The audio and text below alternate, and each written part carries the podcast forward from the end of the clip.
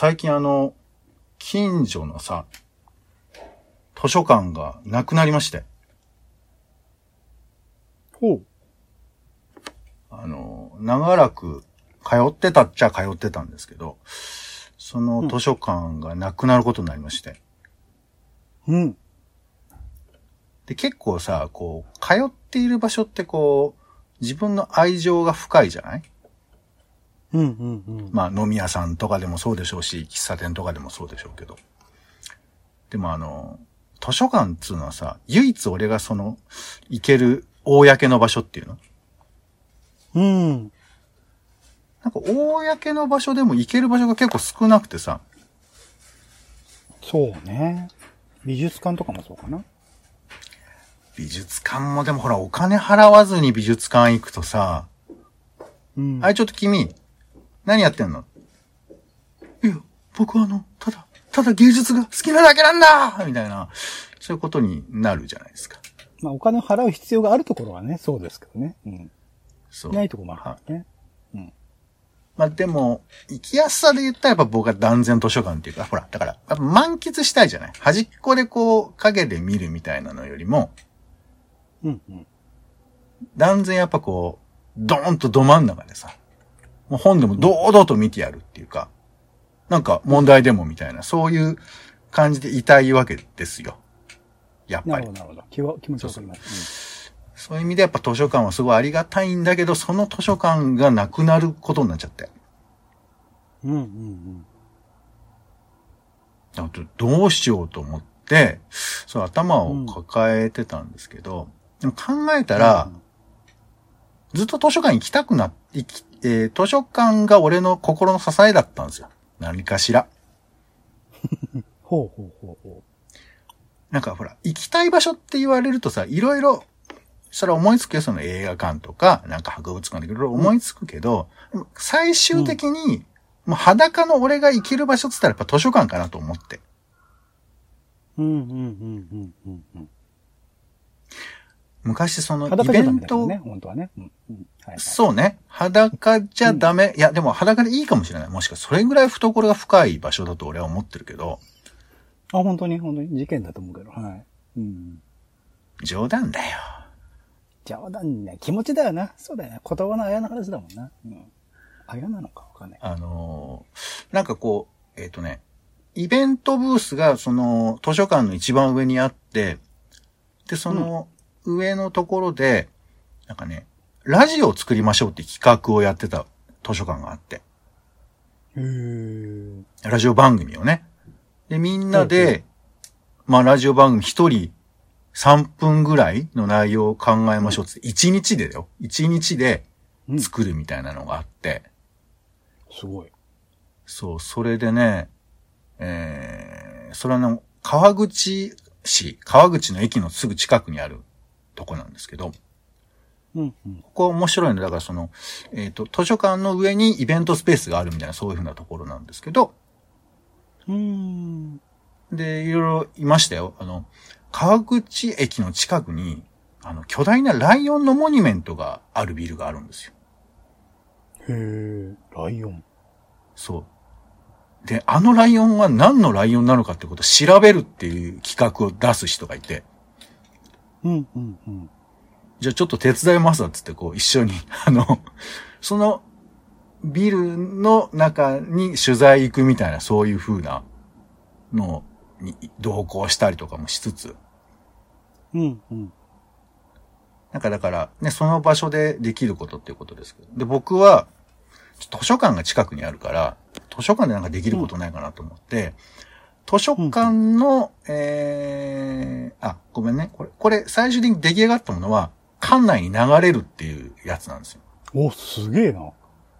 そうそう。まあもちろんその、し、素人がやるやつだからそんな何回も流すわけじゃないんでしょうけど、まあ一応流すっていうのは聞いてて、で、それで、図書館の中に、その本の中に、いろいろこう、えー、謎解きを仕込んで、うんうん。この本のその何ページを見ろみたいな。そうするとこういうのがあってっていう謎解きを俺は吹き込む形にして、ほー。そう図書館の中で本を読まない遊びをやりましょうみたいなことを、ちょっと、やったりとかして、うんうん。あの、やや滑りした記憶はあるんですけど、うん。そう、でもなんかその図書館ってそういう遊び場としても僕はなんかこう受け入れてくれた記憶もあるし、だから逆に言うとその、うん。そういう図書館僕にとってはすごいいいなと思ってて、そう、だから今まで言ってた図書館もね、なんかあの、なんか学校の2階みたいななんかそういうね、ちょっと落ち着く場所だったんですけど、学校の2階？どういうこと？どういうこそう、なんかね、い多分1階がね、よ、遊園地みたいな感じになってて、もともとは多分ああ小学校の跡地だったのかな？うん、なんかそんな感じ、雰囲気のする場所だったんですけどね。とそう、だからね、新しい図書館に期待をしているんですけれども、実はね、新しい図書館が炎上しているって話が実はあるんですよ。え？なぬということで、あったね、あったね。はい。ということで、えー、行きましょうか。えー、友達、職場、夫婦のちょっとした雑談からツイッターの投稿のネタの種、直接役には立たないが、あなたと一緒に拾いたい。種ラジは世の中のいろんな種を探すポッドキャストです。毎回街中を歩いた話から、えーニュース、ラジオ、イベントの感想など様々に種を拾っております。えーお相手はカルチャー中毒者のオレンジさんと、どうもどうも。えーお天気散歩人のポンの二人です。よろしくお願いいたします。お願いします。はい、ということで、えーこのポッドキャストは、えーただいま、えー生放送でツイキャスでの、えー放送もしつつ、えーこちらポッドキャストでも配信をするという形で、えーお送りしたいと思っております。今回ちょっと特別にね、えーそういうふうな形をとっておりますので、えーそこはかとなく緊張感が漂っていることを、えー嗅ぎつけてらっしゃる方もいるかと思いますけども、えー一応ね、いつも通りやっておりますので、えー僕もあツイキャスで聞きながら、いつこの種ラジライブの話をするのかなとちょっと気気になってました。あれ、こはいそうなんですよね。の前話はどこから繋がるんだっていうのをね、すごくドキドキしながら聞いてたんですけど、繋げなかったんですね、結局ね。そういうダメ出しみたいなことを言うと、後で編集点が作りにくくなりますんで、やめましょうね。はい。ということで、まあ我々もね、なんか、あの、さ、さして気にすることはないんですけども、若干の緊張感を持ちながらやっておりますので、えーうん皆さんそういうことを忘れていただいてね、気楽に聞いていただきたいというふうに思います。はい。ということで、話は、えー簡単でございます。いつもと同じようにただ雑談をするということですけども、えー今回はですね、えーいつものポッドキャストでやっておりますように、まあ、ニュース、えーなどのね、えートピックスをちょっと決めておきましたので、それをちょっと念頭に、えーお話をしていきたいということで、週の始まりは、えーどなたかとのおしゃべりの練習場種枕のコーナーです。はい。ということで、えーまずは枕なトピックス、えー先週気になった話したいトピックスを挙げております。そういうことでですね、えー冒頭話しました私が好きな場所、図書館ということで、えこれだけちょっと先に話させてください。えー中野東図書館の吹き抜け書庫、書家の、えー取り扱いと安全対策というふうな話でですね、なんかあの、ツイッターで、えー100日後に開く図書館というアカウントで、えー中野東図書館という、まあ、アカウントの中で、もう、吹き抜けに、こう、えー本棚がわーっと連なってて、これ絶対これ手で取れないだろうみたいな、まあ、棚が、えー写真として紹介されて、それが、まあ、炎上っていうんですか？こういうのは。批判殺到みたいなことがあったらしいんですけど、これね、僕がちなみに通ってた図書館はね、東中野図書館だったんですよ。惜しい。そう。で、東中野図書館よりも、もうちょっと中野坂上の方に移動するらしいんですけど、なんか場所がね、えー未来ステップ中野っていう、まあ、複合施設に入り込むらしくて、そこで、まあ、紀ノ国屋書店とかとの共同事業で、まあまあよくありますよね。そういうふうな場所になるらしくて。だから今まではさ、もうものすごくのんびりした、本当に地方自治体の図書館です、みたいなのんきな感じだったんですけど、それが多分つるっとした図書館になるんだろうなとはまあ思うんですが、で、ただこれね、記事の中を見ると、吹き抜けの本棚のあそこに、なんか全部本を入れるわけでもないし、なんか裏からこう展示物を入れるんだみたいな話もあったり。まあでもその経緯についてはいろいろこう、なんか格好つけたかっただけなんじゃないかな的なことも書かれたりしていて、まあまあいいんですけども、えー、まあここで話したいのは、えー、あなたの好きな図書館はありますかみたいな話なんですけど、お兄さんお気に入りの図書館、もしくはこういう図書館。こ、ここでそのまま喋ってくるんですかあ、まずちょっとここだけ話させてください。冒頭ね、ちょっと触れましたんで。はいはい。そうっすね。図書館、特に特別っていうのはなくって、行きつけの地元の図書館みたいなのはありますけど、そう、どれぐらい最初から行ってんの、うん子供の頃からってこと？幼少期からですね、行ってるところはあるので。じゃあ随分付き合い長いね。予約というか、あの、検索して予約してオンラインでそういうことを予約できるので、その予約本を取りに行くって感じですけどね。そんぐらい。もうでもあれでしょ ?20 年以上そこに行ってるってことでしょ？そういうことになりますね。それは、まあ、そういう人もいらっしゃるんでしょうけど、結構長い付き合いだよね。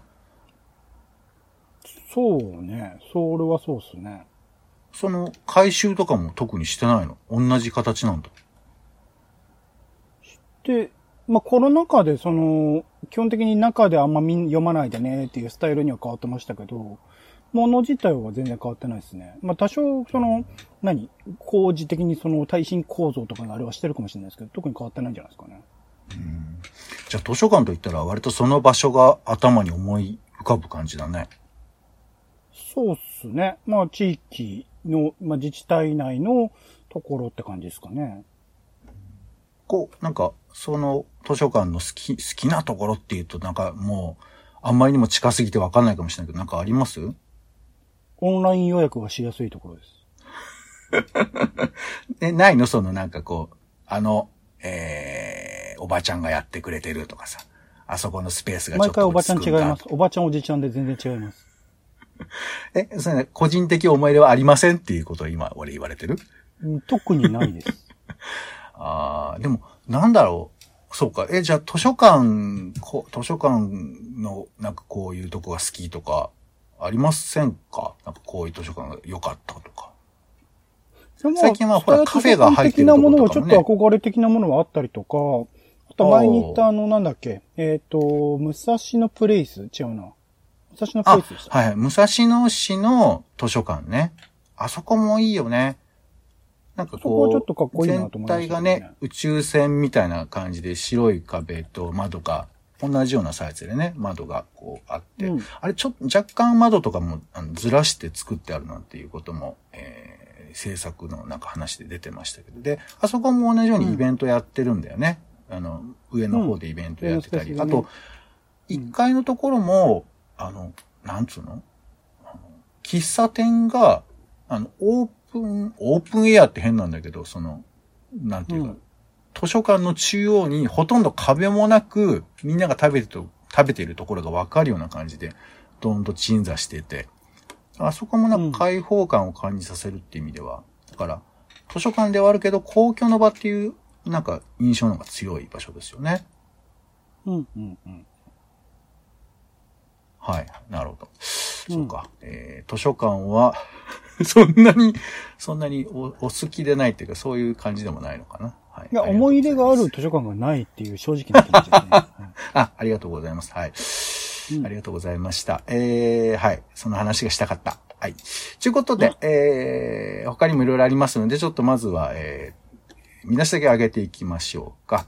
えー、人、えー、次行きましょうね。はい。えー男言葉、女言葉で困ったことということで、何々のよ何々だぜっていうね、人気翻訳者が女言葉、男言葉を必要悪という理由という記事が朝日新聞で出ていました。それから、えー11月10日はですね、ヤフーと本屋大賞実行委員会が主催するヤフーニュース、えー本屋大賞2021ノンフィクション本大賞ということで、えー上山陽子さんの海をあげるという作品が選ばれました。えー沖縄のね、えーことについての、まあ、エッセイというふうな言い方もありますけど、まあ、ノンフィクションの作品ということですね。はい。まあ、貧困の問題とか書かれている話。それから4番目、え JR 東日本が撮り鉄コミュニティというのを作った。えーこちらの方が、えー校長の滑り出し、あえてイメージの悪い言葉を使った理由はというふうな記事が IT メディアに上がっていました。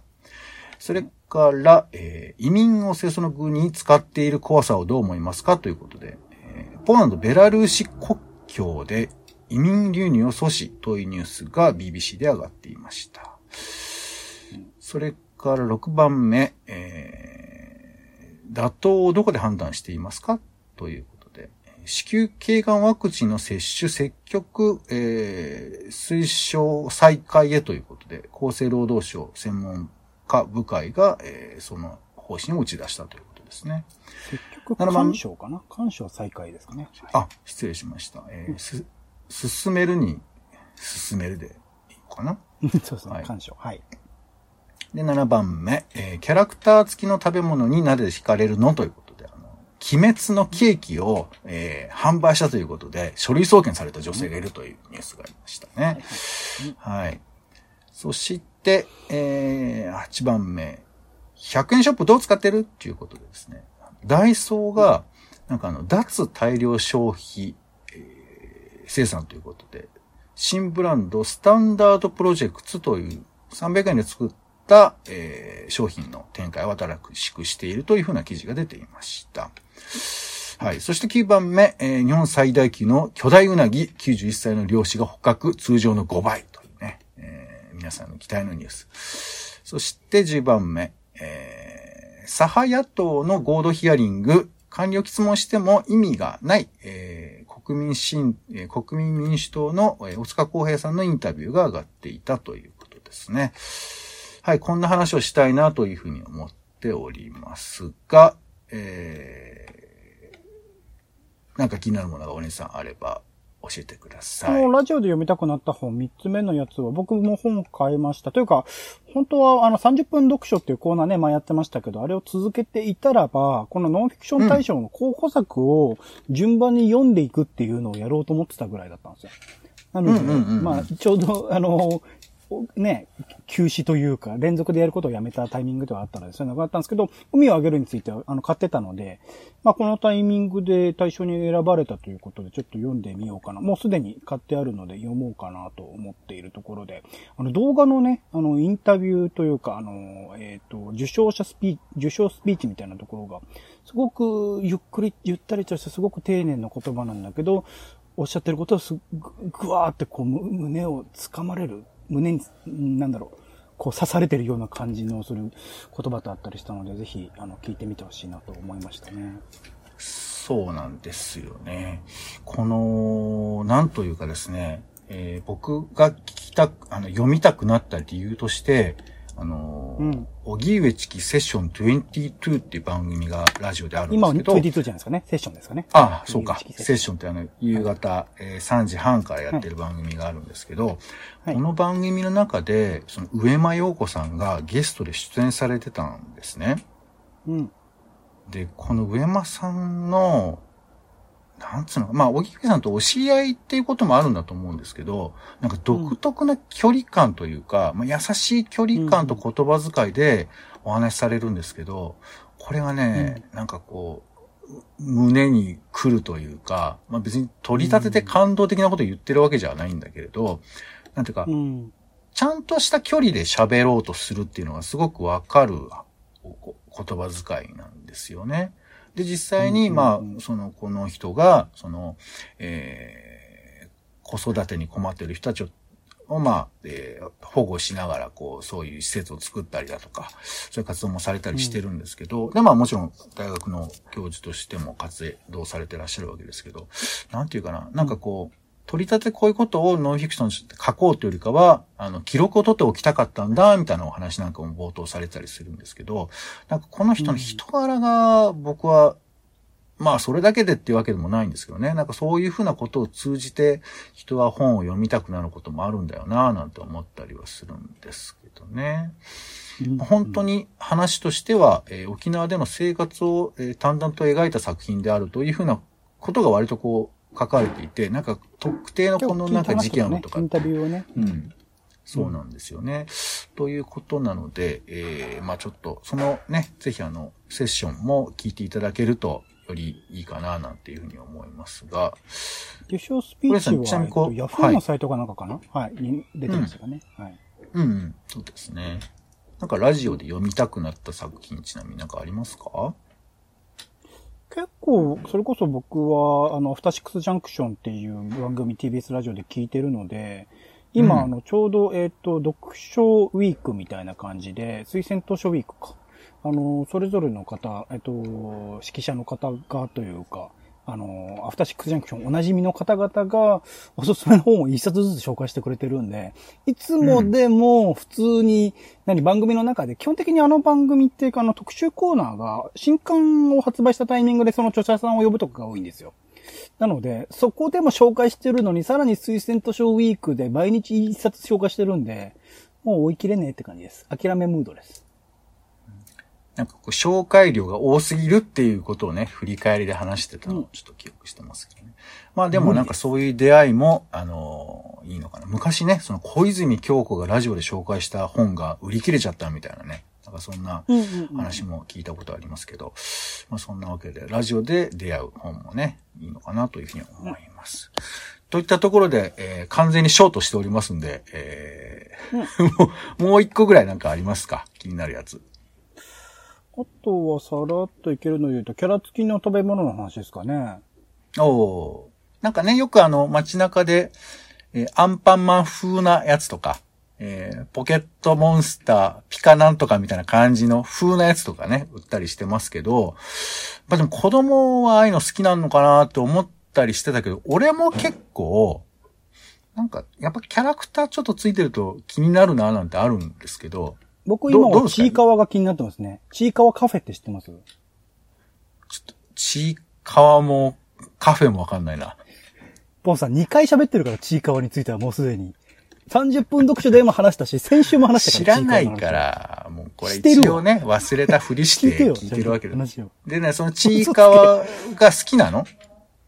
そうそうそうそう。毎日、ほぼほぼ毎日長野さんのツイッターで更新をされているので、漫画自体はもうその世界観にこう、しもういいや。えっと、その、習慣としてね、ずっと更新され続けてるのでね、その物語の中に入り込んでる感じはあるんで、なんかそのキャラクターを使ったとか、そのキャラク、えーその作品の中で、二郎的な、あの、ラーメン二郎的な商品が出るんです。あの、食べ物を食べてるシーンが出るんですけど、それを実際に、あの、そのカフェでは作ってたりして、してそれすげえ食べたくなりましたね。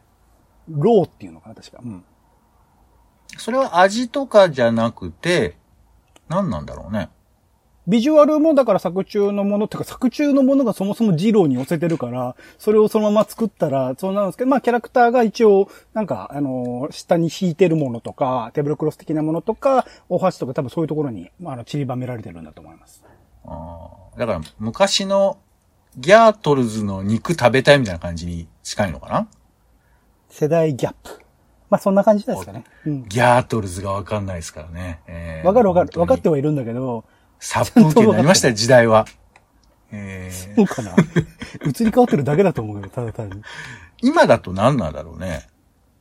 今だと、だから、ちいかわだっつうの？知らん。まあ今です、ねそうか、そうね。みんな知ってんでしょうね、ちいかわね。はい、うんえー、ありがとうございました。はい、ということで、えー、ブログ、ブログ、えー公式サイトのね、えー、ブログなどにも書いておりますんで、皆さんも見てみてください。さあ、それでは、えー、枕な予定を行きましょう。今週の予定をご紹介します。気になるものはチェックしてみてください。えー11月14日、本日ですね。本日は、うんえー広島知事選が行われているそうですよ。はい。うんそして、あ、ブルガリア大統領選挙もありますね。うん。11月15日月曜日は、えー横田めぐみさんの拉致から44年が経ったということですね。はい。うんそれから一般鳥獣狩猟解禁日だそうです。狩猟法に基づいて、この日から、えー来年の2月15日までは、えー狩猟が解禁されるということで、北海道だけちょっと一月ほど、えーずれてるみたいですけどね。10月1日からみたいですけどね。はい。それから、ノート創作大賞も始まるみたいですよ。はい。うん11月16日火曜日は、えーサッカーワールドカップカタール大会アジア最終予選オマーン対日本。これ一言お願いします。何か、どうなんですかこれは？深夜でやるし、テレビで放送しないしなんで、見ない見る人ほとんどいないかもしれないですけど、うん。めちゃくちゃ僕は楽しみにしてます。前世これ、前の試合でね、重重要なの？ちゃってるので、はい。めちゃくちゃ重要これです。あ勝つと出られるわそんなことないです。まだまだ先あるんですけど、ワールドカップに出れ、負けたらワールドカップ出れない可能性がかなり高くなります。あ、じゃあ大事じゃないですか、やっぱりね。だ 大事です、大事です。はいでもなんか見る人少ない気がします。画像いや、別。に見てなくてもね、大事だと思いますし、やってほしいの、こういうのはね。こういうやつだ、大事だったらねお。金がね、ないんですって。日本は貧乏だから。うん放送するのにお金かかるんだ。放送権料めちゃくちゃ高いんですよ、カタール大会、今回。へーはい。なるほど、勉強になります。そして、録音文化の日だそうです。1878年に、東京大学に、えー、おや、雇い、えー外国人教師に招聘された人が初めて録音したんですって。日本人、日本初の録音再生を行ったそうですね。はい。11月17日水曜日は、自由と民主主義のための闘争の日ということで、これチェコス、チェコスロバキアの日だそうですね。学生運動の記念日で、えーチェコスロバキアに侵攻していたドイツ軍が学生のデモ行進を鎮圧し、教授2人と学生9人を殺害したと。1942年、この日、ワシントンに世界各国の学生の代表が集まってその犠牲者を追悼し、記念日に、えー宣言したということですね。いや、チェコのこと僕最近気になっているので、こういうニュー、あの、ね、日があるということはちょっと、えー勉強になります。そして、11月18日木曜日、えーボジョレ・ヌーボー解禁です。木曜日なんですね。そうか、そうか。うんそうね。これ日が決まってるんだね。ちょっと俺も適当に見ちゃうね。中途半端ですもんね。あ、でも木曜日やっとけば準備して金曜日に飲めんのか。そういうことかな。えーどうなんですかね。ちょっと適当かもしれませんね。ごめんなさい。そして、ミッキーマウスの誕生日です。へえ、誕生日ってあるんだ反応ないね。あの、一応ほら、公蒸気船ウィリーが初めて公開された、まあ、彼のデビュー作っていうんですか？えー。これは1928年。あじゃああの瞬間に生まれたってことになるんですね。そういうこと。まあね、世にね、誕生したということでしょう。うんなるほど。そして、11月19日は、立憲民主党の代表選の告示だそうですよ。それから、緑のおばさんの日だそうです。11月ごめんなさい、それ何です20か？日。え？あ、緑のおばさんなんか、えー学童養護員の方ですね。はい。そうそうそうそう。いましたよね？道。いいらっしゃいました、いらっしゃいました。はいはい。そうだよね。はいこれ1959おばさんって年に言っちゃ。うとね、あれですよね。ちょっとね、あれですけどね。まあ、おばさん。今普通にね、どっちもいらっしゃいますもんね。うんおじさんっていう、あそう、あそうね。男性だけとか女性だけってことなのか。うんなかなか難しいですな。はい。11月20日土曜日は、日本シリーズの第一戦だそうですよ。はい。うんうん。興味ない。はい。そして、えー世界子供の日だそうです。1954年の国連総会で制定されたということです。えー児童権利宣言がね、採択された日だそうですよ。そして11月21日日曜日は福島市長選挙、世界ハローデー。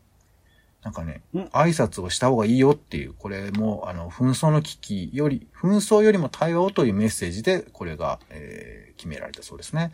それから歌舞伎座開業の記念日でもあるそうです。それからインターネット記念日でもあるそうです。いろいろな日ですね。はい。ということで、何かの話題に使っていただければと思いますが、えーでは今週使いたい枕をオレンジさん。じゃあ、ちいかわにしときますか、ポーさん。チーカーの話してないんだよ。ちょっとしたからね。どう、もうどうする？チーカーも今後使えないよ、ここで。うん、大丈夫、大丈夫。もうここで言っとけばもう、ポンさん覚えてくれるかなと思って。はい、ありがとうございます。はい、ということで、えー、種ラジの種枕でございました。皆さんも好きな話題にお使いいただければと思います。はい、えー、ということで、えー、こんな話題をね、話してほしいとか、気になったことがありましたら、えー、お便りなどいただけると幸いでございます。ということで、えー、種ラジの種枕は以上です。お相手は、えー、緊張が伝わってないといいな、ポンと、オレンジでした。種ラジ、また。種ラジは、ほぼ毎日配信をするポッドキャストです。Spotify や Apple Podcast にて登録を。更新情報は Twitter。本編でこぼれた内容は、公式サイト、種ラジ .com をご覧ください。番組の感想や、あなたが気になる種の話は、公式サイトのお便りフォームから。お待ちしています。